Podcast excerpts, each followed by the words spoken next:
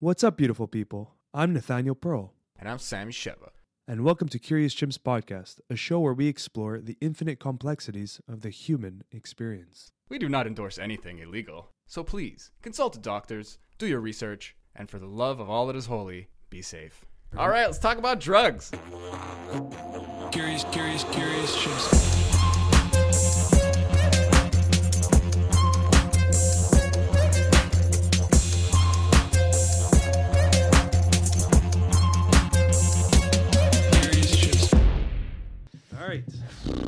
And we're live in three, two, one. No, we're not live. That doesn't happen. Oh yeah, slap it. Slap it chop. Yo, welcome back. This has just uh, been a 90 episode audio test, apparently. Should, so. we, should we do like the cheesy ass radio guy voice? Bonjour. We finally fixed the audio for all you listeners out there who are Thanks for sticking by with the fucking. putting up the audio and down the audio. when- Yeah, when yeah. There's highs and lows. You know, we apologize. You know- we are technically brain damaged. I don't know how to. no, but the- you know, I realize it's not our fucking expertise. well, yeah, that's what we're just. produ- producers. Like we're Th- just therapy's too expensive. We need to do a podcast to talk to each other. We don't know how to hug because we're both men, and we just we didn't know how to do sound, so we just pushed buttons for literally ninety five episodes, And and, most of them worked. Remember that one time with your friend? What was his name? Sean, Sean. Which one, Sean? the bald guy, or your Oh. shaved head, and uh, we didn't. The audio failed entirely, and we just used your Scott. phone audio. Scott, Yeah, we and we we made that work too. yeah, it was actually a. f- Yeah. But it was such a good podcast. It's hilarious. want, we got to get him back on Yeah, because yeah, yeah. he wants to have a redemption for that last fuck up. I hope something goes wrong again because But he that's- could, he could really sink into the belief that he's cursed somehow. But that's it. So Scott, my buddy, you guys heard the podcast with him. If you didn't go back, but Please go back and check the podcasts. A lot of them are great audio, and the guests are amazing. We're just we're gonna hit hundred with no fucking guests. Like it's kind no, of a no, bummer. one hundred. We're gonna do a nice party For sure, hundred. Yeah, We but have ninety nine then. Anyway, please, I interrupted you. No, but it just Scott's character. He's one of those guys that like brings a lot of chaos, but fun chaos. Like he'll, he Yeah. there's always something happening with him or something going on. So the podcast being what it was, where my laptop died, or I didn't plug in the laptop, and then then the fucking so the laptop died, and then the camera died. So it was just like this hilarious disaster. But I was managed to pull in all the audio from one camera, and then jack it up on the Yeah. on the program, so there was some type of audio. But Good thing we had a guest. Good thing we had the second audio. Yeah. That's what you should tell him. it's true. Fucking Scott. But in our defense, he did come over at like 10 p.m. to start the podcast, so Wow, I don't remember that. it was a late. It No was a- wonder we were all fucking laughing. And yeah, shit, it was a goofy time, man. Yeah, that's great. Fuck, man. But you know what's interesting? I gotta listen to that again. I started thinking because my I don't know about you, but I noticed we're getting a little bit older in life. I noticed Slightly. my short term memory has always been bad, but I Ah. notice that I'm starting to forget a lot more than I guess what's happening is my brain is just getting busier with present stuff and future stuff, and then Uh, things that were so clear are kind of becoming more distant memories, and sometimes I just forget. So then, looking through our old podcast list, I'm, I just I didn't forget our guests, but I just forgot those conversations. oh, it's a huge vibe, man, for sure. It's but I- crazy. I don't relate, but I do. That's the, that's the dumbest thing I could have said. But like, I you're talking to someone who hasn't smoked weed in like 15 days, and my memory is through the roof compared to what it was. yeah, And I do seem to have a good memory. It's uh, like for for random things, but I'm also very scatterbrained and paying like whatever you're paying attention to, you will remember. But I think what you're experiencing, I hope, uh, is Early early, onset de- dementia. No, I love how we both went for it.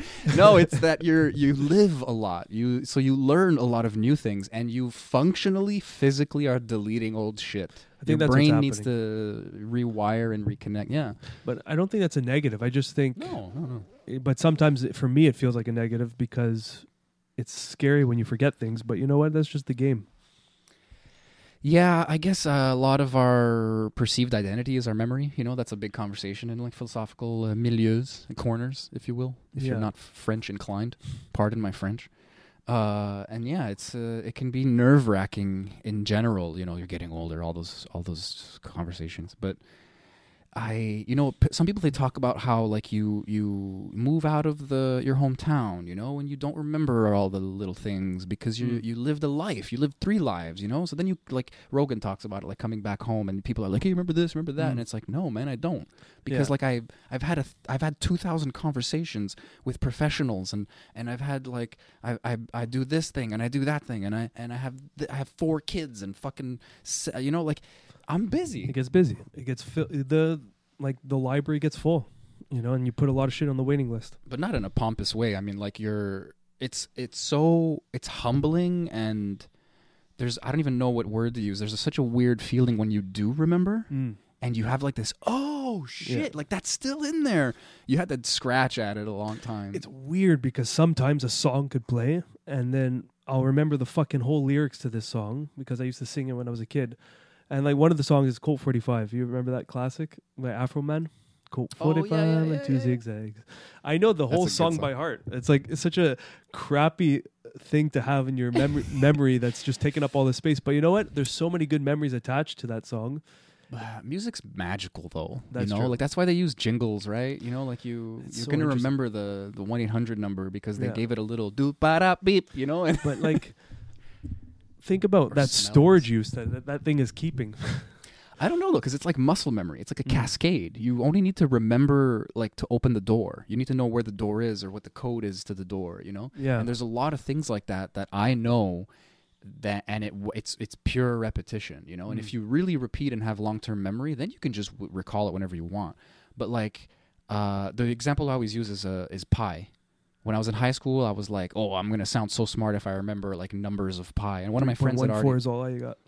uh, 3.14159265358979323846264888 something something. It's it's it's like a it's a my lips Not are bad. dancing. I But don't do you remember really the it, numbers. or you just memorized like I my brain I go 3.14 It's just na- na- emotion na- at this na- point. it just comes. Yeah. But if I forgot 3.14 for some weird reason, and maybe it's a bad example, but you know what I mean, like as someone who never learned notes and I'm playing Mm. piano and shit and I'm just fucking around, I will forget entire songs that I spent days remembering, Mm. days learning because I can't remember how it starts. yeah. and it just it unlocks it falls out of you you know and you're you're like possessed by the the time that you put in yeah. but i guess there's a crescendo there's like a um, there's a point where you go over that hill and then you, the time has been really well spent and you maybe always have to go back it depends but muscle memory man it's you know they say it's like riding a bike right yeah. that's that's a real thing Well, it's like when you just served me the rap It's like you. you oh i, I literally said it's like Yeah. riding a bike yeah. yeah It's like riding a bike. You remember the the steps. It's. yeah I don't know if it was on Huberman's podcast or just Rhonda Patrick. She was saying that I think at 30 years old, your brain starts to decline in terms of what like. Yeah. f- forgot what happens, but it's like now you you you're going on this peak, and now you hit the peak, and now it's slowly on the descent. So that's where optimization becomes so important. Like, yeah what do they call it neurogenesis it's a lot Neurogenesis easier when you're a kid yeah, but you're forming. That's is the, it that's the point. neuroplasticity? I think it is. What? Uh, well, that doesn't decline much. Mm. That's what uh, Huberman talks about. There's definitely this crazy downtick, but you can still learn a new language and this and that. Yeah. You know, some things will have grooves, and you know, we have a lot of bad habits and we have some good habits. I am very musically inclined. Mhm. I have not practiced in years. It's just there. But, you know, if I need to I don't know, like learn like relearn like uh, like arithmetic, you know, like Yeah. algebra. uh, It's always been stiff. I never went over even close to that hill. So it's it's like I'm kind of starting from scratch, but you never really are. You know, when you get there, you go, "Oh yeah." You know, like kind of like I was talking about those old memories from childhood. Like Yeah. like you will surprise yourself and sometimes it's at the very last minute the very the the, the fucking 11th hour or whatever the expression is you're there and you learn this clicks. whole thing and then you go oh yeah i knew Yeah. all that like i remember and then you start remembering like the environment in which you learned it because the memories are all connected you remember the teacher that showed it to you it's fucking nuts but you don't need all that crap that's why you forgot it Yeah. in some weird way like i don't believe there's like limited storage in our heads but i i mean there must be But that's it's funny because I was going to my client this morning and I was walking in the hallway of this office building and then there was a smell and a smell that brought so many memories of like I think from elementary school like this the best way I can describe it it was a the smell of like um like food from the cafeteria like that kind of like cafeteria style yeah buffet ish where they kind of slap it on with a spoon, and and you just you take what they give you kind of thing. You know, it's like fucking just chicken and Beans. beans and whatever. Like That food. smell, yeah, it's like chow time. but I made sloppy joes. that They're extra sloppy. oh, I love that shit. Yeah. but that smell brought up so many memories of me as like a young kid. I had like these little vouchers that your parents would buy for like the school lunch. That's literally prison, bro. But that's that's how it was. It It was was like fucking uh, what's that called? Commissary, like the points, yeah, like yeah. your little. But they would get like in the mail, like your parents would pre-buy like your meals, so Uh. you, they just pay a fee at the school, like a hundred bucks for the for the semester, or whatever, and then you have lunch for a couple months. so you know where your money's going. It's not bad. So I while I was walking in that hallway, I was just like went into my memory and I just remember being a kid with my fucking tray getting two chocolate chip cookies and the whole meal.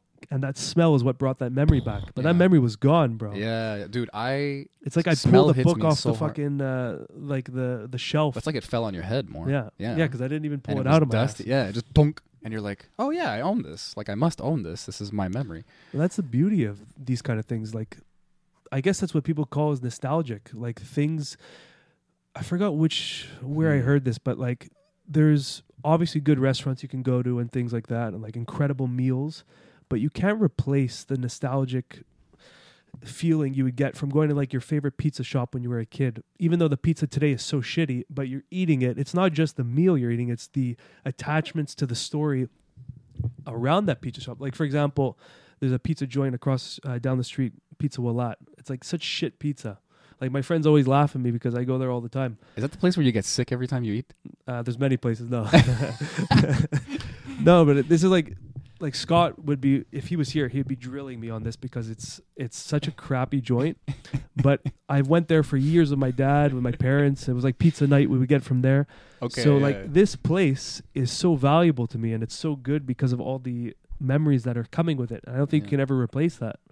No, man. Like you, it's again, I'm like uh, back to muscle memory. You go in, and the the level at which the doorknob is, you know, the colors that hit your eye, the the grooves in the floor. Everything, You know, all- yeah. You walk in, and there's this visual uh, familiarity. You know, the angles are all the same. You know, maybe maybe things look a bit smaller, a bit because you were you were smaller when when you were younger. You know, like it, it, there's it can be surreal and and extra real, like hyper real, and kind Yeah. of and that is a that's a kind of nostalgia. I guess when I think of nostalgia, I really think of uh, video games and shows and stuff. But I guess that's because a lot of my childhood just had that, Yeah. You know. But uh, I definitely, I like I know what you're saying. I can think of a lot of places, a lot of McDonald's. See, know? McDonald's uses that to their advantage because all their stores almost look identical, no matter where you go in the world. I, I definitely, I agree with you. The fries in India were the same. It was creepy. But not even just the front, but the environment of McDonald's had the same feel. Like and it still does but it's all brutalist now because they actually changed them all right it's all it's all it all looks like this modern look Yeah. if you go i don't know i don't remember where it is I wonder what an old school McDonald's would look like. there's still one dude and it has a tree inside i forgot where it is That's it's in montreal cool. dude Really? you go in it's the old school with the fucking weird arcade in the corner Yeah. and shit it's not the big like uh, jungle gyms there, but it's uh, it's an old McDonald's, and they didn't change the outside. They still have the fucking hut looking, like the the roof, you know, That's- that iconic look. Now it's this gray with black lines with the big red. it's very and modern. it's all straight lines. It's, there's no home feeling. It looks like oh, we're living in the future. Like it's fucking uh, what's that movie Gattaca, where everybody dies. it's a very depressing movie. but the thing is Spoilers. is, they didn't. spoiler. They didn't. It's a good. um, it's a great movie. they didn't change it abruptly. It was a gradual shift. So I think, Was it? yeah. Well, the at look least, was or the the different locations. well, the the way it modernized. It Ah. didn't like happen over day. They just changed McDonald's design. I think it was like a slow drip, at least for me, because when I go to a McDonald's, even though it's all modern, it still feels like Well, I mean, there's a lot of memory. We're in our 30s. I mean, the Yeah. it changed like 20 years ago. yeah. Let's be honest. Like there was Yeah. there was the McDonald's we grew up with, and that's thick in our memory because that was the first like 10 to 15 years of our lives. Yeah. But it has been changed for a long time. I just didn't see the gradual change. The inside looked nicer first. Well, I, I could say that because I used to uh, work for McDonald's. So I, I Did you? Yeah, yeah. I didn't know that was- about you. Yeah, it was my first job. Uh, second job. I was a counselor. First job, which is mind blowing that they would use me as a counselor for kids. But But they call them you were a camp counselor. yeah, I was. I Yeah, was I don't know why they call fourteen or them counselors. fifteen, uh, like a camp It's a counselor, weird name. summer camp. You're a fucking outdoor babysitter. I don't know what to. just it's the same job. They just make sure they don't drown way more than Yeah. than an indoor babysitter. Dude, I was. Let's go on a little tangent here, but I was a camp counselor Please. at this. So, I, I was like a 15 year old crazy kid, you know, and I was in I charge of all the- these. I remember the stories.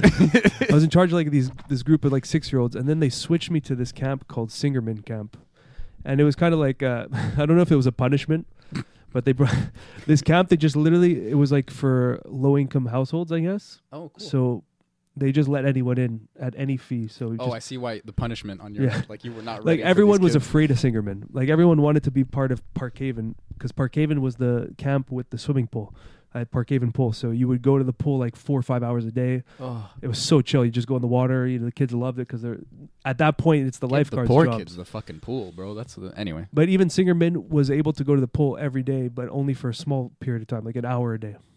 Because it because we'd had to we were all in the same triangle shape uh, vicinity so we'd walk singerman was like let's say a kilometer of walking to the to the pool whereas parkhaven was stationed at the pool so anyway um they kind of let anyone in. So i had this this camper. He was named what was his name? Like uh, uh, some russian name. I can't even think of it. But he didn't speak a word of english can we pick a random Russian name for the rest of this story? i feel like it was like Ar- artem or something. Artem. i'm pretty sure it was like something like artem. All right, Artem it is. and he didn't speak English or French, just Russian. And I'm like thinking now, thinking back, what a liability that kid was, because you had no way of communicating with him. I don't even think we knew his name. I think we just called him Artem or something. and his cousin was in a different group, but his cousin was his interpreter. So. So we're we're we're consulting with his uh. cousin who's like a like a ten year old and Artem's like a five year old or six year old. Like it's oh such a disaster. And we would sometimes we take and like a bus. 15. and we're like 15 16 at that point. And we're trying to tell him like we have to go but all we can say is like da or niet da or niet. That's all we knew. And this kid like what a liability. We're going on field trips and like you have to kind of direct this kid who has no idea what's going on. Put a leash on that kid, dude. and i think at one point he even got lost. It was just such a disaster man. And then He we probably came him- back with like a deer. Just- yeah. But yeah like i don't know what a that oh that comes back to that was just a tangent but that comes back to that era of me working at mcdonald's and just seeing how it slowly shifted I'm glad we came back to that. yeah because everyone I know who works at McDonald's is a little crazy and really hardworking, and that tracks. You you have Yeah. you got a you got like a little you got like a little testicle of crazy, you know. You got like a little something in there, but you harness it. yeah You're a you're a mule, bro. You're a hardworking motherfucker. So uh, now that I know you McDonald's, yeah like if anyone listening and you don't think you're tough right now. Just go take a crash course and in holy shit, life is crazy, and just go work at McDonald's for a week. It Just was go, wild. Just do it, do it for you.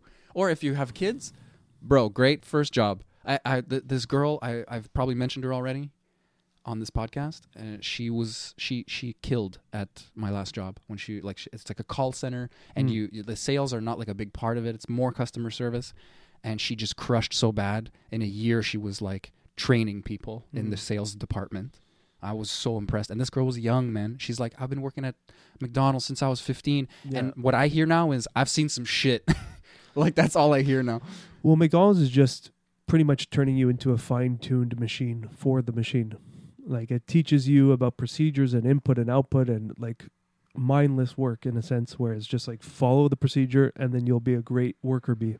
Well, there's a lot of reward to that because yeah, there's in so the system, much. right? Like That's the definition of standing on the shoulders of giants. Is like Mhm. here's the formula. Okay, Yeah. like yeah, you're making burgers, but like you're making ten burgers in ten minutes. and you're you know, following like it's kind of strict procedure and you're Yeah. following the chain of command, which I can see the value in it. But But teamwork. yeah, exactly. But But for for my kind of personality where I'm so out of the box, it didn't it didn't jive with me. I never got I never moved up the ladder in that field because I like in my mind the procedures were there and I was just always in my head I'm like this procedures don't mean shit. Like I can just fuck around a little bit within the constraints of the restaurant. yeah. So I never see I, never showed that I can be the worker bee in that setting, you know? Yeah, you've always been independent from like the. Excuse me, I have to burp a lot. oh yeah. Oh, we're gonna cut it out. Don't worry. No. Oh, no, um, I just it's like an amnesia burp. Well, yeah, The like fuck was I talking about? worker being and just following or or in big independent actually. Oh yeah, I was saying. Yeah. Well, yeah, like I, am I'm. Uh, it's another r- a layer on on the surprise. Yeah. To, to picture you in a fucking one of those paper hats Yeah, or whatever, you know, and just That's like the visor. yeah, just doing like just doing like the, the the like the mayonnaise pump, you know, that gives you that exact amount. yeah, I, and then the rap they do super fast, you know. oh man, I was a, I was a king at rapping. It was it was good times, but like within those constraints, I would fuck around and have my own sense of independence, and never was molded into this machine. I have two questions for you. One, uh, I'd love to know anything positive that you learned from that experience that you can think about now Mm. because you probably haven't thought about it in a long time. And two, did you get a bunch of free McDonald's and you're totally sick of McDonald's now? Uh, I love McDonald's. I Yeah, still who eat that shit. doesn't? It's drugs. It's not It's an incredible, yeah, but it's an experience. but that's where I think why McDonald's is so good, and I think it's genius on their end. Crap. that too, but I mean, It's f- sugar, salt, fat, baby. I mean, yeah, but Wendy's is sugar, salt, and fat. But sometimes McDonald's is the number one choice. Yeah, Wendy's doesn't give you withdrawals. I still love. I still love Wendy's. Baconator is number one sandwich forever for me. Yeah, I love a I love a fast food place that gives you like chili or beans or something, like Fuck a that. little fries and and the Baconator. That's or what I like get. the Harvey's has like the mushroom Mm. burger, you know, like for your vegetarian uh, delight. For anyone listening, and for you included, I got this through uh, I'm listening. that chef Matty Matheson, Matty Mat- Madison or something. He's a That sounds really familiar. yeah. He's like he's like super fat chef with tats all over. He makes like the really fun, good uh, recipes on YouTube. Matty Matheson, I think his name is. Anyway, uh, he gave me this tip in a YouTube video, and you go to Wendy's, get a baconator, a double baconator, extra cheese, pickles, and onions. Put that shit on. It's the best sandwich you'll ever have. Ah. Extra Fucking- cheese, pickles and onions. Extra cheese, add pickles and onions. I put pickles on everything, dude. I, I when I went to A and W, they had the the the tiny, you know, like their kind of value menu, whatever, and they had the little chicken burger. Mm. They put uh, pickles on them, and it was like the best thing I ever had. It just pull it, It just belongs pulled the a whole burger, thing together. It belongs on a burger. So now when I go to McDonald's, it has been years, but now when I go to McDonald's, I always get the the junior chicken. And then like I might put another burger in it, and they, they call it a McBang gang The bang. you know? Yeah, yeah. We call it a McGoggins because my friend Goggins made it up like in our in our friend circle. But anyway, I never go on the machines. Not, I mean, I, I don't like the idea of machines replacing people, you know, because of the value of working at McDonald's when you're young, like I just said, Mm. uh, and also other obvious reasons. But I can't add pickles on that sandwich. Yeah. So uh, the automation has cornered me. So now I have to wait in line, which mo- most of the time, who cares? Or you go to the drive-through, and I go put bacon, put put put uh, pickles on that bitch, and fuck, man, I I just it just opens up that burger. it just opens up that sandwich. Is it a burger? Because it's a chicken burger. Is a burger a type of sandwich, or is it a sandwich now because it's not a beef burger? I, I mean, for simplicity, simplistic terms, it's a burger. But it's burger. a It's chicken buns. burger. Yeah, it's the buns that make it a burger. It's the look. but coming back to uh, It's a slider. whether I would eat a lot of McDonald's back then and then stop. It just it made like I, at some point because I was training a lot at that. So it's funny because I was working McDonald's from 15 till 18, let's say, and at the same time I was building my personal training career at like 17, 18, and then I was I was training clients and then working at McDonald's, and I'm like, wait, there's a huge contradiction here. so then that's, when I I. you have like a moral quandary. that's I remember You're that. making people fat and skinny at the same time. So that's when I quit. But uh, during that personal training era, I stopped eating McDonald's completely. For like the last year at McDonald's, I started getting disgusted by the food, but went right back to that that dragon. But the thing is, get some later. what I think, Just yeah, talking about it. dude, we're, this is a paid ad podcast by McDonald's. If you guys have guerrilla marketing. yeah. But so what I'm saying about McDonald's, I think ties into what I was talking about that pizza joint. Is the McDonald's is genius in terms of how it set itself up, where you have the Happy Meals for children, you have the main meals for adults, and the then healthy menu now, the coffee menu, the drinks. and then you have the senior meal for like senior discounts. So when you're in your later years, you get the muffin and the coffee. Oh, is that a thing? Yeah. So what they think, what they did was they created a type of environment that you'll be going there your whole life. You'll start you'll have all these memories as a child, happy meals, Mm. toys. So it's embedded in your mind that oh, this is like a this is a fun outing, like I'm getting a toy with my meal. So now you're going to be a forever customer because it's always going to be embedded in your mind. As you get older, you want to take your kid to McDonald's or you just you have a nostalgic view of that place. And then when you become a senior, you remember McDonald's because it's so embedded in your memory. You go for a coffee and a muffin. That's really intense, man. It's The- like a place to congregate. It's got free Wi-Fi. Like Exactly. you're right, dude. it's There's so very many. very intelligent how they form themselves. So it's it's not just a takeout spot, but it's like a life journey of of thinking of when you want to go somewhere. You'll always have memories tied to McDonald's, assuming your family brought you there when you were a kid. Bro, I have so many. Dude, when my brother came back, he was gone for like four years, and he comes back, and it, and it's the first thing we got. I don't know why.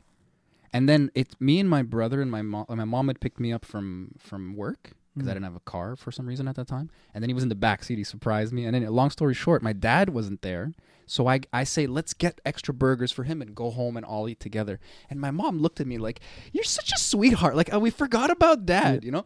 And so now I have this fucking amazing moment in my life, but it's kind of connected to McDonald's. It's wow, that And there's, I mean, imagine all the drunken nights when like the one sober guy. I mean, maybe he was sober, but like the one guy drives and fucking and comes back with McDonald's, and you freak out. And it's like you needed, you need that, bro. You needed that. Oh man, one time the the power died, so we order. Me and my friend Jay. Okay, we order the food. Then in when by the time we get to the window, the power dies. The, in the whole fucking block. We're in Rosemary, just boosh. and then the guy goes, "Yeah, we can't, we can't even open the register. Like we, we can't take your money. Like we're nothing." And he just goes, "Here, it's free. Here, we made it already. Here you go."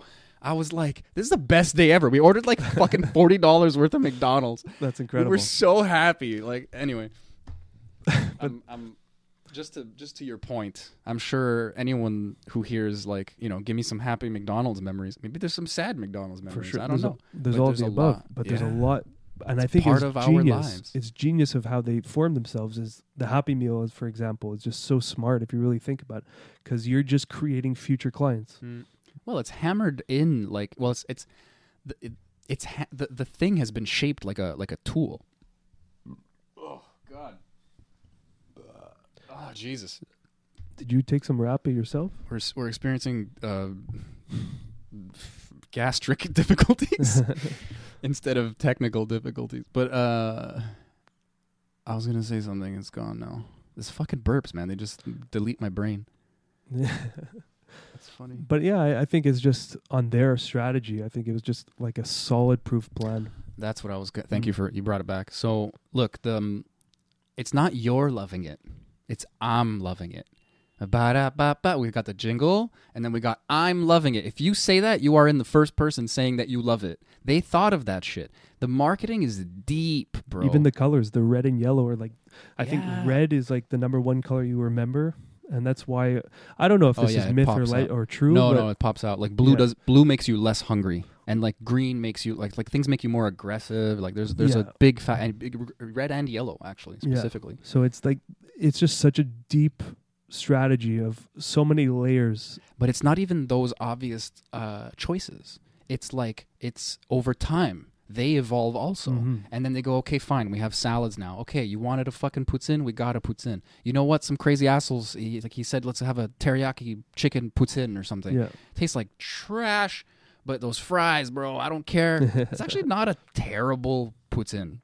yeah, it's pretty shit. It's a but it's McDonald's again, right? It's like it's its own thing, but it's not bad. The sauce is not like like bad, and the fries it's always. I think McDonald's we're picky because we have we're in the heart of the poutine. So in, in terms of the yeah, it's, world, it's poutine country. yeah. So so McDonald's poutine is like whack. At least Don't censor us, YouTube. We're talking about a food, Yeah. not the not bad Russian man. poutine, poutine. Poutine, Carlis. Yeah. I love that stuff. Fuck. You know, mm. we had that idea. don't well, you don't, had- don't mention because Okay. I still want to do it. all right, I'm zipping it. Yeah. we're not gonna. I really it out want to do it. Actually, We're gonna put it It's out funny you because I've been thinking about that idea the past couple weeks. I would love. Okay, well, we won't. We won't talk about it now. But if we do do it, do do it. if we do do it, If we do do it, stay tuned. Stay hungry, my friend. No. Uh, yeah. Okay. Okay. I don't know if you have other topics or anything you want to talk about, but I literally have been taking like r- notes of random shit and putting it do in my phone. I don't like. I'm, I'll find. Is there anything that comes to mind, or d- were you not finished talking? I Like, mean, don't the nostalgic. Uh, Oh well, I, you know, I asked you though. The, um, I'm really curious. I'm genuinely curious. Like, is there anything that you think that made you a better person? Obviously, there's a bunch of stuff, oh but yeah, like it's true. anything you can look back on and be like, yeah, I learned this, or maybe someone you met, uh, anything. I think uh, what it gave me was uh, to work under pressure and to handle stress like that because Mm. it, it is a very as young as you are and as basic of tasks that you have to accomplish and achieve you're doing you're you're dealing with a high volume of people Yeah, and you have a very strict time frame to serve each person. Like they want everyone being served within a few minutes of each other and when the order is in it's got like 90 seconds to be served. Like it's very strict and it's very structured in that sense that it it wants to maintain a standard mm-hmm. and that we we are part of that standard so it's not a crazy standard either. No. Everyone's forgetting shit in the okay. d- but but like think of we- like you're a 15 year old kid and you have to serve this person in under 90 seconds and you have to go to that and then you look there's a rush of like 15 people waiting in line and, and there's a little clock next to every order. Yeah. Oh, and there's a timer going and you're not dealing with the nicest of people you know so No. the general public can be quite harsh sometimes Did you have like early shifts, like early, early? Uh yeah so then i would do this thing called brower which was like the dumbest worst deal but when you're young your your ego gets the whole of you because it's like you're dealing with the shipments so once a week you get brower which is like pretty much the truck just unloads all their food for the restaurant and then you're just one guy just putting it in the storage Oof. and when I was like 16, I was I was I was I liked Brower because it was physical. But if you really think about it, it was like the worst deal. Like minimum wage back then was like nine bucks. So it's a three hour shift, 6 a.m. to 9 a.m. of just unloading the truck. And that's like 30 bucks of work or 25 bucks of work, let's say. But yeah, so that was, there was something cool about that because I think that kind of sprung out the crazy in me where I'd wake up at like 5 a.m., walk to this, the, I lived super close to the McDonald's, which was nice. But then you would do Brower, you just like heavy lifting and you're just pretty much taking out the truck and putting it into the store. So, so yeah, that That is intense. And th- but that's your whole shift though, so you And didn't have then- to do customers after. but then you can stay if you want to extend it and you can do you can stay for another 3-4 hours, but you're super tired after that. what a what a contrast where you're working alone and you're just you know rushing boxes out of a truck. I'm sure there's a procedure there too, but you Yeah. c you're you're it's you're, it's a little more lax. Yeah. But it's not because you have three hours to fucking do and the then the job. store's opening at 8, so you got to finish most of the the the so there's two types of shipments, all the the uh, uh, like materials like the cups, the straws, the napkins. That's secondary. You want to get all the meats in the freezer as fast as possible so when the store opens, you're not just watching some guy put all the meat in the freezer. So there was a system involved. It was just everything was time pressured. So at like 15, 16, 17, you're you're you're not normally dealing with such pressures of like real life pressures like prepping yourself and prepping a store to serve people. So it taught you a lot about just how to function under those kind of immediate pressures of time. So that was very valuable. You know, like a deadline kind of mentality. So in that sense it was very good. You know, and that I can take that because it taught me a lot about patience with people too. Yeah, it must have helped you be a people person. Like a lot of my, I mean, I did stuff similar a bit at Costco when I was younger, but like it's it's the pressure's not the same. It's just the pressure of the quality more, I think, because they're members, they're not Mm. customers. But uh, it's it's uh, it's an interesting dynamic to be to be so young and to to be, I mean, let's be honest, accosted by, you know, like even if they're nice, there's seven of them in in three minutes, you Yeah. know, and you're you're you're labeled as fast food. I'm paying. I should be paying less for this shitty food because it gets in my hand fast. I have to go to work. Where's the the sugar's out of my coffee? You son of a bitch! You know, like it's a, like it's Yeah. it's a it's a high And pressure But situation. you deal with you also learn how to deal with people because like some cu- customers are just going to be furious no matter what, Mm. and you can create more tension. Like we spoke about before the podcast, like tensegrities of energies. Like if someone's giving you max tension of anger or whatever, you can respond with anger, and then, and what are you solving there? You're just you're just creating a bigger fire. Yeah, it's a tug of war at that point. Yeah, And so for like a 15 year old to learn that and how to communicate when someone is like, I had like, dude, it was like thinking back on it, it was the dumbest shit. Like I had this woman, I think I messed up her her, her, her order. And then her husband starts coming. He's like, "Yeah, bro, you shouldn't work here. You fucking suck. You're a dumb fucking idiot." And I'm serving people at this point. He's just yelling at me. He's like a 30 year old man. I'm 15. He's like, "You're a fucking idiot. Come outside. I'm gonna fuck you up." And I'm dealing with the rush, and I'm just ignoring him. But like, had I went outside with him, what is that gonna solve? You know, I the rush is still there. The funny I part get my is ass you- kicked. Yeah, but you think you could have taken him? Uh, at that point, probably not. No. Okay. No, that was pre martial arts. yeah. Yeah.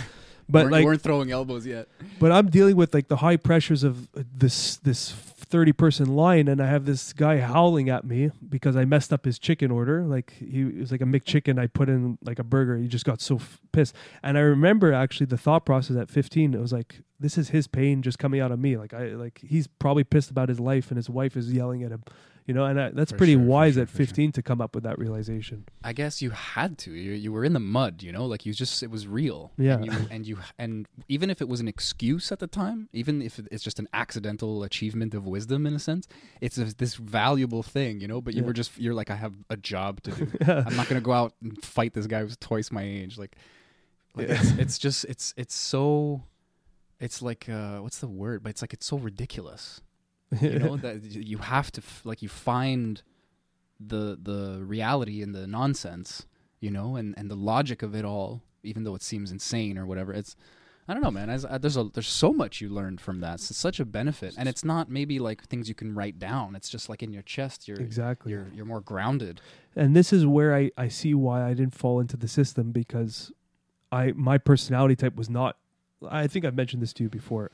No matter what, even when at a young age I recall this feeling, but no matter what happens in life, I always have this feeling. I mentioned it to you before that at any given moment someone might just pull off the goggles off of me and be like, We're done the game. Like like this whole so like everything in li- you dude you make me nervous with that shit so like no matter how crazy life can get, I always have it in the back of my mind that like at any given moment the simulation's over and then you take off the goggles and you're like, wow, that was a fun time. Let's play Nate again. Yeah, you're like, sorry, bro, we ran out of batteries. Yeah. Just give me a sec, I'll clean it. And you're like, what? you Yeah, one exactly. Time, one time you told me, uh, or I got nudged by my little brother in the in the other world and I'm just like, yo, I was the fucking I was fucking I was serving someone McDonald's, Yeah. man. You know, I know? was leveling up. I was doing good, bro. It's a, it's a 10 XP weekend, bro. But so before you go, just That's the so th- no matter what, even in McDonald's, I knew, and this is where I didn't get pulled into the system, is because no matter how crazy this the the objectives or whatever in the job got, I knew in my rational mind back then, I'm like, this is like nine dollars an hour. If worst case, I just I walk out. Like I was never tied into the the system to the point where I became emotionally involved. Like oh fuck, I gotta do, I gotta like a- I was I was always one foot in, one foot out kind of thing. So that's why I never excelled in that in that environment because a lack of fear. It's a, it's a, you, like, it's a, lack of scarcity too, I guess, or well, the, for, yeah, I guess, I guess because the there was people there that were from the there managers for like 15 years and they're they have kids and they're working there 30 40 hours a week taking over shifts just stressed about the employees and that's all they talk about and I never got pulled in because in my mind it was just like dude it's 9 bucks I'll go to the next place you know? So there's good and bad in there. Bad because I never developed that work ethic of grinding up the ladder in that in that environment but also realizing that that wasn't my environment Yeah. you know That's a sign. I think if you're in like a an office or a McDonald's, you know, you can learn a lot. I took calls for 13 years, man. I learned a lot. Some of it might not be useful. Some of it might have just been I got to bite the bullet. It's a lot of time spent, wasted or spent wisely is is kind of a perspective issue at that point, at this point in in the present. But I never tried to be a manager, a trainer. I just didn't care. And it's like you want to throw labels on yourself like something's wrong with you, but like are you anhedonic? Like have you felt no fucking pleasure in your life? Have you ever smiled, you know? Like yeah you're gonna you must know there's something better for you out there. And maybe after 3-4 years like take the hint for yourself cuz people won't tell you. That like it might take you years and you might get fired, you know? Like it it's uh it's it's kind of it's not obvious, but it's a it's a little nugget of, of advice, I guess, if I should be so bold. but then we tie it into like Scott, who we spoke about before, and he played that game and he moved up. He became team leader. He was getting to be manager, but then he used his position at McDonald's as leverage to work at the bank, and then worked up his chain at the bank, and now he's at a different bank. But like he followed that structure because it worked for him. Mm.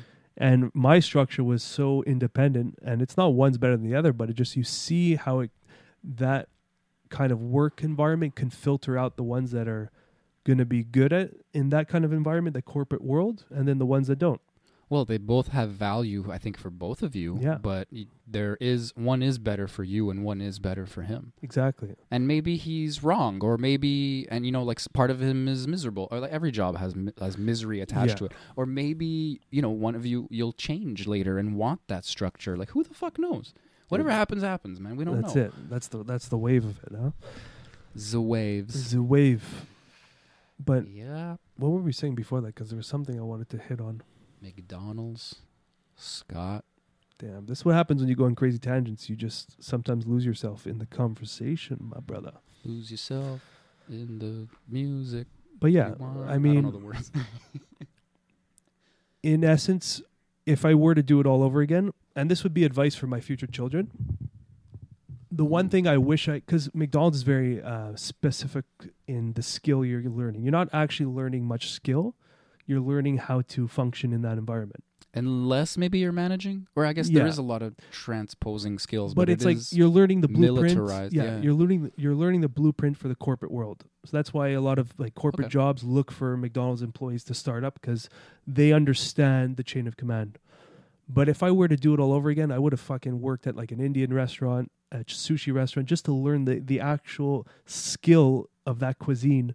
So that in my life, as I get older, I can make fucking bomb ass Indian food or That's a good sushi. funny. So your gripe is that you you didn't learn how to cook. It's just You learn how to McDonald's. It's machines. It's Exactly. Like, yeah, It takes away all the creativity part of it. And I get it. You want to serve the same. You want the same burger a year from now, from a year back. It should be tasting the exact same, and that's the standard that they bring. But how cool would it have been at like 15? You're just sweeping floors in an Indian restaurant, and you're just learning from some guy's grandmother who it's her recipe, and now you know how to make a great fucking dal. And now you speak a bit of like a You have- Ben- you have some fucking Bengali words. or something. Yeah. And then you, then you work at a sushi restaurant. And you really learn like the fine uh, details of the fish and how to cut it. Like that's what I would tell my my kid in the future is like go to these kind of jobs because these are skills that are gonna be with you forever. yeah. Skill, but yeah, so it's it's skills and knowledge. Knowledge, exactly. Yeah, Like that's it's a little more real world. Yeah. Whereas there's a there's a strong there's a hard thick bubble around McDonald's. exactly uh, like you kind of want to Bourdain it a little bit. You know, go to Mhm. those like little shitty places, those little hole in the walls, and just find some fucking culture. His last name should be a verb. you got to Bourdain it. You got to. Bourdain it. I mean, don't fully Bourdain it, because that's I think well, he killed the himself. ending ain't so good, but Yeah, Bourdain it up into a point. rest in peace, son. Yeah, but yeah, no, but, but, he like was, he was a lot, a lot uh, other than the obvious bad part uh, should be emulated. The guy you- lived, man. The Exactly. guy really ripped life in pieces and just.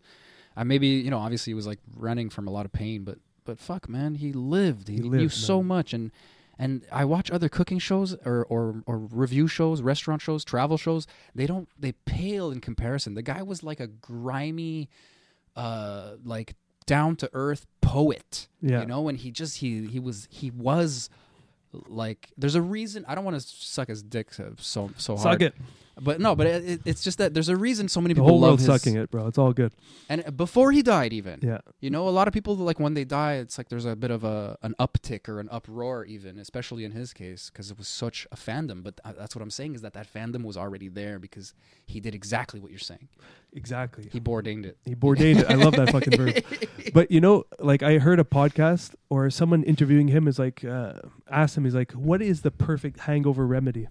And his response was just so wis- like wisdom filled and so like it, in, it pretty much embodied his entire life into I that bet advice. I know what he said.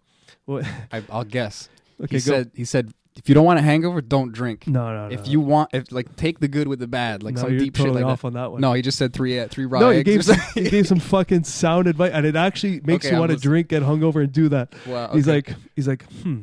The best hangover remedy that I do is some spice, uh, two aspirins, some spicy sh- Szechuan, a nice glass of cold Coke, and a nice joint. it was just like such good. It was like, oh, he's he's fucking done this before.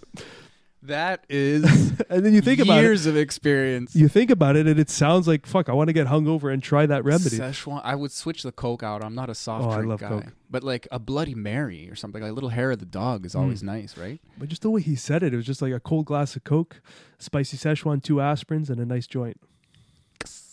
And th- that's poetic. That's beautiful if you really think about it.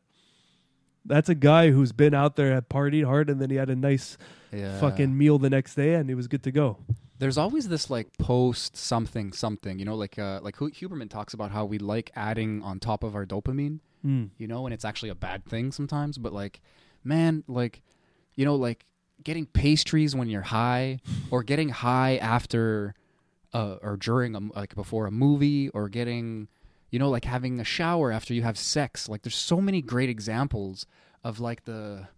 It's almost like this cleansing, like this bath, you know, like literally sometimes. There's val- I think there's a lot of value in that. I love it. I love a little reset and Dude. sometimes a little washing away, a little forgetting. Sometimes in a good way, you know, like it's it's a gift. Yeah. You know, we you, there's that meme about like people who have a perfect memory, and it's like if you have a trauma in your life, Mhm. at some point in your day, you live that again every day. You know, Yeah. and it's like yeah, cool. I can remember like what I what my mom wore on a fucking Thursday seven years ago, but I also remember exactly how it felt when the fucking baseball hit me in the side of the head. yeah, just too too much noise happening, Yeah. Well, a lot of those people are OCD as well, so it's or on uh, the spectrum at least. or so, yeah. Yeah, It's all it's all this. It's, it's all mixed now. but yeah, it's um, fuck. I wanted to say something else. Uh, Whoops. wow, there's a lot of that today.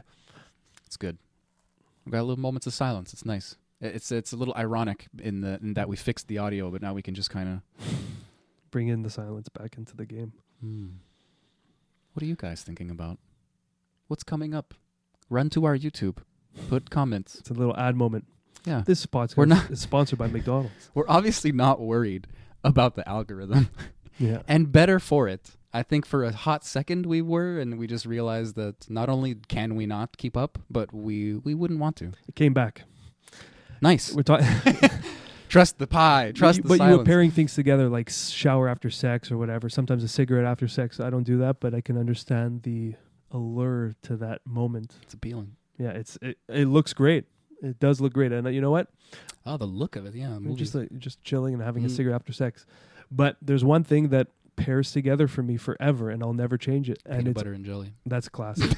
but the nostalgia of going to the movie theater, and for me, I have to get a large popcorn, extra butter, halfway and full. You know, you, you tell them to put the butter at the half and the rest on top. Oh, you told me about that oh, one. bro, it's a classic. So So then- you, I gotta eat with you more often. You're a master of like horrible choices, but like you don't regret it. You're Ex- like, this is So- life. So, bro. that's that's my move. Anytime I go to a movie, and it's been a while, but like it's nostalgic. It's so deep embedded in me. Like a large ass popcorn, a large diet coke, and a bag of fucking M and M's. I don't. I hate to be the guy that's like one one upping you, but like actually, it's more of a suggestion, and we should actually do this because because my girl keeps bringing me out to these. Hmm. She doesn't watch movies any other way. We go to the VIP thing. I heard about this. No kids, eighteen plus. I heard about You can this. have do but dude, There's you- like reclining chairs. No, oh the chairs are so it's like comfortable. couches. Fuck. They're literally like how dude, you could move the thing like the See, armchair, that's so how you it could should like be. chill though. with your It should be girlfriend. an experience. But then you have like chicken wings with like the best sauces. That's You have real food, man. I mean, it's fucking expensive there. It's like But you really got to go and spend like ninety bucks, kind of but thing. that's ritualistic almost. It's like ceremonial in a sense. But it's an upgrade. But it's like adult we need- popcorn. I think that's the value. I want weed popcorn.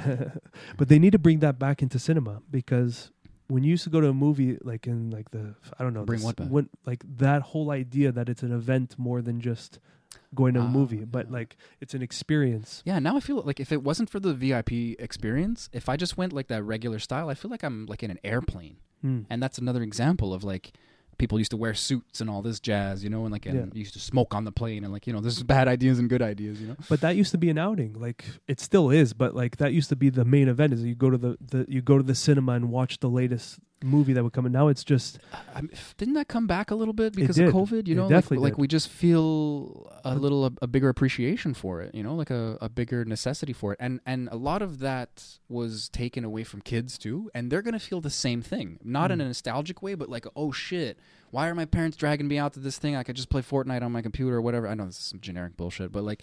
Then they're there and they have such a good time and they realize the value of it. And Mhm. actually, I have an example of that. I, I I didn't realize it, but like my friend took her her kids to this thing, and it was like a skating thing, and they were resistant, and they they loved it in the end. You know, Uh, like they they they were like they didn't see the value of like a live show until they were there. it's almost like Inception in a sense because you might have resistance to it in the moment the whole time as a kid, but then later on in life you're gonna have that ins- that that thing that's been implanted in your mind, For sure. and it's just like, oh, that was such a good time. Yeah, you, You know? you, you like you lived it. You know, even if you're taking it for granted in the moment, it could pop back in a moment, Like and you're just like, man, I really appreciate that my mom did that, or that my uncle did that, or whatever. Like it's uh, it it lands. like we drove when we were young. We drove to. I was like ten years old. They drove. My parents drove us to uh, Prince Edward Island, which is like a three day drive and like a ninety minute bridge. You have to. I think it's called the Confederation Bridge. Cool. Yeah, I it's like literally ninety minutes. It's incredible. You, you should check out that bridge. Like the pictures of it is. It's actually magnificent. But imagine just being on a bridge for ninety minutes, just hear the dum, the dum, the dum, because those little metal Mm. uh, separators. yeah. But I remember in the moment I just fucking hated it. But now thinking about it, like that's such a beautiful memory. And it's, so it's like a, it's inception in the sense where you appreciate it not in the moment but later on in life. And I think as a parent, I'm not a parent, but I can imagine these kind of events are so important for your kids even if they don't appreciate it in the moment because it's going to it's going to sit in the brain and cook over time. You're looking at the bridge, huh? Yeah, It's beautiful. cra- You don't see the end. in eh, it's it's so long. It's I think it's the world's longest bridge, if not the longest. One, not number one. It's it's in the top, Confederation Bridge. Confederation oh, Bridge. Rename it because obviously. but it's a like in the like what kid is going to enjoy being on a bridge for ninety minutes or sixty minutes, whatever. It's a long distance. They're, Yeah. they're going to get so. But thinking back on, it, I'm like that was fucking cool, man. That's so out of the ordinary. And it's uh, again about that muscle memory, you know, like you might be driving over a bridge like today, you know, and or like you know these days, Mm. and just that like get like every time maybe you feel It's that you kind of go back to that moment in your life. So now you just like like bridges, Yeah, you know, like my my friend, uh, my buddy Jay, like he he loves driving. It's like his happy place. Scott's And the he- same way too. He just zones out and like Mm. you know he's he's a safe driver, but he he he's like it's he, he he- it helps him think. It I don't know what it is, and it must be something like that. There must be something like that in the past Exactly. where it's like it it's it's a it opens something it allows something you know and it's i can s- i can rationalize it you know it's it's a sense of freedom Mm. it is freedom in a lot of ways you're on the road you're just on the highway maybe. You don't have to think about it too much. And you know you're alone in the car. You can scream you can cry Mhm. you can put on jams you know like but not everyone and i don't reach for the the, the keys when like i'm fighting with my girlfriend or something you know? But like him he just go and he comes back and his head is clear like he meditated. Yeah, and th- so there's a lot of attachments to that act, whether it's childhood or whether it's just getting your first, getting your license as a as a teenager and then driving for the first time. Mm-hmm. Everyone who's who's been through that can relate that there's a sense of freedom going from teenager to having a vehicle, and all of a sudden now the road is your is your uh, limitation. You can go anywhere, and that's very empowering for a young person to just grow up into. So maybe that's where the memories attached, or it can go way further back and just a, a trip with your family. You know, yeah, yeah. But there's just so many layers to it and you can't replace that you know? It's just that's the nostalgia that just builds and nostalgia is very interesting if you really think about that mechanism. If any given thing we just attach so much there's just so much attached to that given thing. And reinforced over time because you enjoy it. Yeah. So it it could add to the nostalgia or it could just grow it you won't necessarily have new moments to look back on but it just reinforces that that fluff you know like like playing like there's this game that came out recently well it was it's a couple years old now i think but it's called tunic and it really plays on on nostalgia Mm. but in such a f- uh, like an artistic way and it just feels like a zelda game but then you can actually pause the game and like look at a at like a, a little like a like a booklet like the old games Mm. and in the game you actually find the pages and then you kind of decipher so it's like a it's like a scavenger hunt. It's a fun game. But like you pause the game and then the game zooms out and it looks like you're looking at like an old TV and it's all pixelated. And then you have this again in the game like this book that you're flipping through. it's pretty cool. And the texture and the the the colors the the the front cover of it some of the pages are black and white. And then like you like the fl- like you actually flip through the pages and you hear the sound. And I'm like man whoever made this game like like that's that's like clever or or like it like they hit they hit, they really hit a note. Yeah. But but will I remember Tunic in a couple of years or will I just remember Zelda? I don't mm. know actually. I really don't it's a good question. But it's not a it's, there's no pain there. It's Yeah. just a fun kind of thing to think about. For sure. It's I love that. I love the fact that we as humans have these kind of attachments to things and you know, they grow over time and just the layers become bigger and bigger. I don't want I don't want to ruin your your your high, but like doesn't that also add to our resistance to change in a way? Like when 100%. when they change a character in the Ninja Turtles you get pissed. or when they because they're missing the point sometimes, you know? Or like we're talking about the freedom of having a car. We have a gas powered car.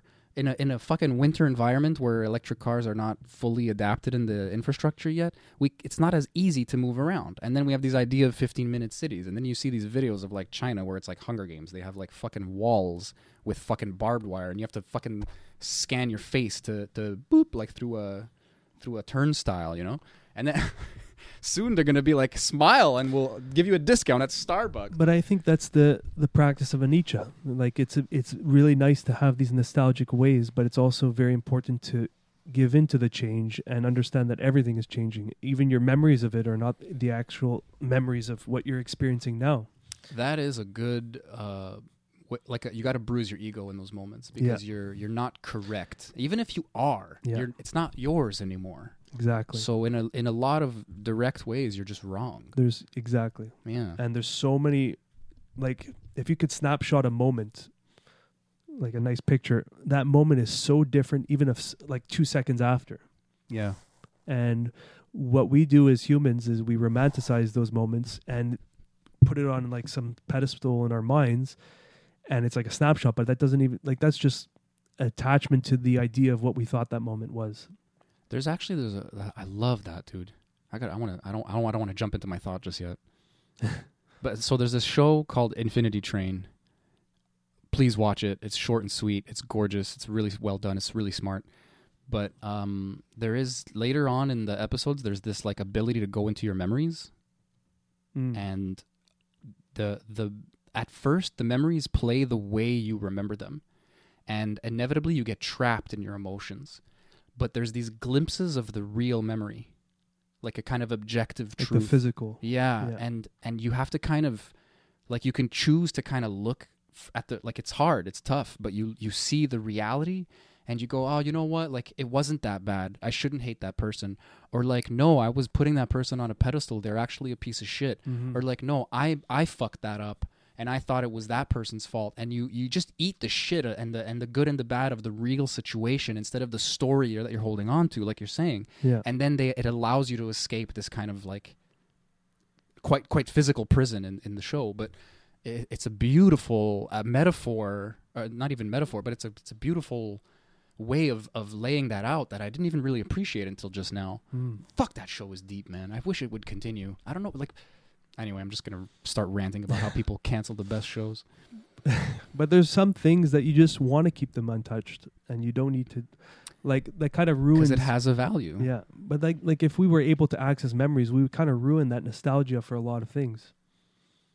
It's kind of like Yeah, going to a concert and filming the whole. Like I'll, I'll never understand that, but to each his own. uh, People just film a whole concert in the concert, and then you watch it back, and it's it's just a video of yeah the show that you were physically watching. I think there was like a brain dumb for people for a while, but nowadays I feel like people are watching but also filming. They're a bit more conscious of how to film well. but then rewatching that film, does but they don't watch it all. They just put a It's clip on Instagram. It's just there, and maybe it's there to show the world that you're there. Okay, cool. That's but it. no one's sitting down and rewatching the two-hour concert on their No, phone. no, no, no, no, no. I mean, like if my mom could, she would watch all the old like Mm. uh you know she she had the big camera on her shoulder which was so creepy. I'm like i'm like my mom's not at my birthday. She's like behind this bright light like ooh memories. And i'm like i'm on tv now? Like what the fuck is this? Like but I- maybe that has value when we're like 70 yeah maybe. You know? But that's the that's you know I, I see what you're saying. Like maybe my parents like don't they're not as um sentimental and they're Mm. not aware of, of like protecting the old technology converting it to digital or whatever you have to do you know?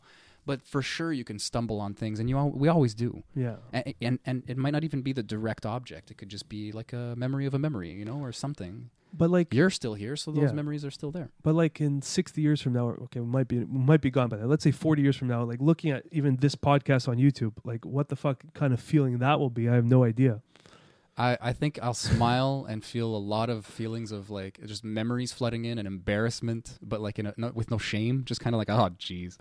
but then also like uh, uh pride, you know, like uh, Interesting. I, like remembering the resistance I had, Hmm. and maybe just remembering you and our friendship. You Yeah. know, like are will we still be friends? Yeah. Will one of us be dead? You know, like the- there's so many about. emotions. So there is value in recording the moment. Yeah, but I guess there's all those I- uh what are the like all those detrimental aspects as well that it's it's it you can't preserve the moment. I guess that's why there's that the like there's that yogic kind of like the now is all you have for real, you know? Mm. So you so there your identity kind of has to be based in that in that fluctuating river of of reality of time and space, you know? Like that's where Yeah. the no ground is the real ground in that sense. You know, that's that's a fake ground because it's literally kind of just reinforced by I almost want to say imagination. You know, and, like you like we like you're saying like like expressing the memory, reliving the memory, you're reinforcing something creating something kind of fake or destroying it in some sense and and it's not what it was and so we you know we, we laid out a lot of the value there but we also like we talked about like ninja turtles you know like the Mm. this there's this one i forgot their names it's these two guys who t- they were talking about like ninja turtles and they were talking about how the weapons mean something Hmm. like they never explicitly said that in the show and it was this really cool revelation of how each weapon is like a a, a lesson for the behavior for the character and I, we could go into it after if you Hmm. if you're curious but but like uh, just as a cheap example like they if they they, they are always going to remake ninja turtles it's one of those things that's always going to be good for kids good for selling toys they're ninjas like boys love it mostly some girls too and then there's april so there's like a kind of girl character who's like this intrepid uh uh, journalist, you Mm. know, and then there's Master Splinter and like Shredder, and he's scary because you can't see his face, and when you do, he's got scars Yeah. and he's a good martial artist. He's fighting all four of them at the same time, and he used to know Splinter. Like all the main beats are going to be there, you know, but maybe not the the th- that that understanding of the weapons Hmm. being these like actual life lessons that Master Splinter gave them because they needed to be balanced because we all kind of do sometimes even though they're kind of exaggerated characters kind of based on the four humors you know like you're going to Mm. have someone really angry really leadership like really um almost like just domesticated and Yeah. and straight arrow and then someone who just like you know like Mikey just loves pizza and doing flips on his skateboard and stuff and then the one guy who's like super intelligent and he loves technology and like th- no one we can be all four of these things you know Yeah. it's all metaphor but but there's so much in that original IP that could be lost to someone who's just like yeah make a Ninja Turtles show and it's like okay it's a show about Ninja Turtles Hmm. you know like it's Yeah. no it's it's it's so much more than that but the ideas i guess i'm talking about will never be lost Yeah. it's that, so that's where again the ego's got to get pushed aside like i i can we can make our own story or there will be other stories where there's something like that where there's that depth and it's kind of like what we're seeing with the internet like there's a lot of limits to places like youtube and twitch now that is actually stopping people from enjoying themselves Mm. not just the viewer but the creators and then they Mhm. go to rumble or like uh, bitchute or, or whatever Yeah. and it doesn't make YouTube obsolete. That's what I used to think is that there was going to be this mass exodus and it was just going to be ruined. Maybe one day, but honestly, it's just you go somewhere to get what you want. And if you want some crazy guy ranting about conspiracy theories, it might be harder on YouTube for the guy to get away with certain things. And if you want, you know, like a fucking beautiful interface that's been refined for decades, and go to YouTube, go find your playlist, go get the music and the movies, and the YouTube does it all. I know? think what's happening is we're just getting more options, exactly. and that's there's no bad in that. You know, I don't think so. it doesn't like it's better than having a one-stop shop. You know, YouTube where you can find every like I. There's a part of me. So here's where the ego kind of gets back in, and I think it's like that archetype of like that old person saying, "Oh, back in my day, it was like this." Well, we are getting older. so the idea of how YouTube was, where you can go on and find the most absurd videos, and I was like, you go down these crazy rabbit holes. Maybe it's better now, and we just we're just attached to that old memory. Like I don't know. Maybe there's a lot of fil- things that were filtered out. Is just better and worse. yeah, but. I think the ego comes in and attaches and romanticizes the old YouTube, and then forgets how valuable the new one is. And now, now we just have a new option like Rumble if we want to go down some crazy lanes. Uh, Like yeah, you're exactly right. It's like a it's fresh again. yeah, You know, like YouTube is a, a victim of its success. You know, and and it's yeah, it's you said it perfectly. I do agree though that the idea of like blocking out certain information and then putting putting a different a set of information that you choose is the is the re- correct one is kind of shitty. But maybe if we had the access to the old YouTube now, we'd be super annoyed with the interface and the what we're getting based on the knowledge we have today. Or you'll just be bombarded by so much nonsense. like the, there's there's just too much. Like I used to follow Spirit Science. I don't know if you remember that channel. They're still around. Yeah. But back then they were They're really talking great. about some crazy absurdities. And honestly, in the moment I was young. I was like 15, 16, 18, 20. And it was like mind blowing that we may have come from Mars. And, And, And then it the recommended stuff. yeah, and just go down these video- crazy Yeah. rabbit holes and then end up with Dr. Greer talking about him catching an alien body. like, And then turns out it was an aborted fetus. Like, like maybe it's better. Oh, yeah, at- what is that weird thing? Yeah, that small. yeah, yeah, apparently it was just an aborted. That, so, Well, because it, it it wasn't a fetus because it was it had like matured bone structures, but it was obviously a human. yeah. That's what people never mention is that it's obviously a human, and it just had a deformity or something. Yeah, like something maybe like it might have even been alive for a couple of like moments after it was born. But you know, this is back in the Rogan Anyway. days when it was live on uh, what was that? When Rogan used to live stream, what was that platform? Uh, it wasn't Hulu, but it was like uh, It's like a guy's name, like Doug TV or something, something, like that. I remember I waited till like 3 a.m. because of the California is it? time. Yeah. Oh, fuck, I don't remember. Uh, but I remember waiting. I had school the next day. It was like 2 a.m., 3 a.m. I was watching Dr. Stephen Greer because I was so hyped up for it. You know, it was like Rogan podcast, like 300 or something. Yeah. and it was live and I was freaking out. I'm like, the internet's gonna crash. This is over. He's gonna destroy the whole narrative. and then I realized, like 40 minutes into the podcast, that this guy was a fucking charlatan. Hey man, that's forty minutes well spent. yeah, it was definitely a huge lesson. I'm like, this guy's full of shit. This guy's fucking full of shit. He was talking about Yeah. the Disclosure Project, and he had his value. I mean, he brought a lot of big names together to talk about. And the whole thing with the app and the seeing the lights and stuff, Yeah. like I, that happened to me once. Not with the app, but like Yeah, but So then you got look into in. it, his course, his thing, because he would bring people out into the into the desert, and you uh, just had a drone up there or something. something like that. But it was Did 10 really? It was like I don't know, but it was like ten thousand dollars to go and do it. What a So fuckhead. so it, when you start peeling away, it, this guy's full of shit. It's like yeah, we can. I'll show you the aliens, but it's going to cost you ten grand. so with that kind of with that kind of money, who knows what kind of light show he has in the background? You know. Yeah, yeah, you're right. So- no, that's twisted. So by just because of the course of time, we are able to filter out the bullshit. So that's why I'm saying if the old YouTube was here and you have all that that that information to your disposal, you kind of be like, this is nonsense for like 80% of the videos you're watching. You know? It's funny, actually. That just made me think of just a little bit of a tangent. But uh, you know the Netflix special that uh, Graham Hancock came out with? Yeah, ancient uh ancient civilization, ancient apocalypse. Yeah. So it's, Amazing. it's well, I'm sure it's good because I've seen him talk. Well, I know his work from years before, so this was just for me. It was nostalgic in the sense of like seeing a friend. Okay, but uh, you're not gonna like this. Mm. There's a guy on YouTube who's uh he's like in his 20s. You know, he's a young archaeologist. He's he's a it's a min mini no minimum something. I can't remember his name. He, he, he has a lot of shorts. He talks about archaeology. He, he just calls bullshit out on a lot of stuff. Mm-hmm. Sometimes he's a little he's a little too no nonsense, you know. It's, but he's but he's got a great open mind. Honestly, I really love this guy, Mm. and I can't shit on him at all. He's very educated. He's still learning, and he's just he just wants to kind of be grounded. You know, some people they just kind of pick a side, Mm. and he he still has an open mind. So I got to give him that credit.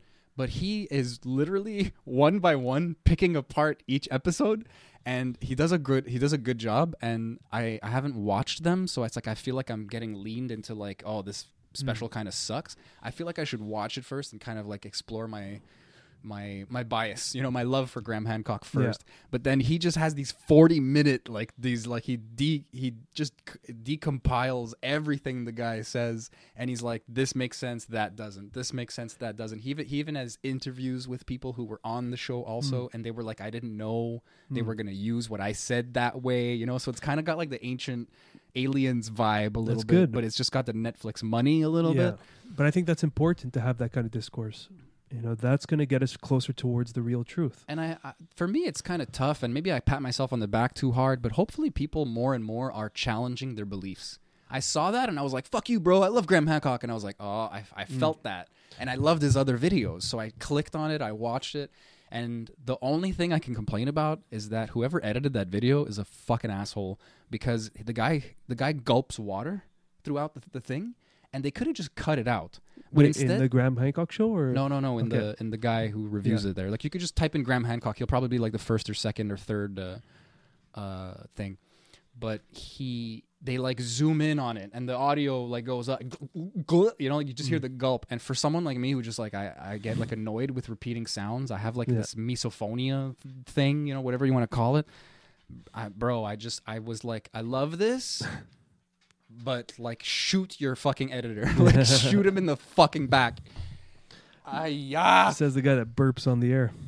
Yeah, no, that's the that's I am I am a fucking We're all- conundrum, bro. we're all I am an enigma. But but I never finished the Graham Hancock documentary. If I met me, I'd be annoyed with me. You're, you have a good point, man. but I when uh, and also is he gonna have to redo that whole take because of the gulp? No, just cut it out. okay, They Yeah. edit it so like it's, it's like they zoom in Well- on it. They have all these cuts in the whole thing. It's not Mhm. like a single take. Yeah, I mean, maybe, maybe it is, but there's all these cuts. or maybe you it's know, fifty takes. He's like, you just fucking keep it in the in the editing room after. Like- like, No, no, watch the video. They they Okay. emphasize it. Like Okay. it's it's like um, it was funny the first or second time, but it's like through it's like for after 40 minutes, I want to punch my Mm. screen. He's trying to And make I know that's meme. not everybody, but like Yeah.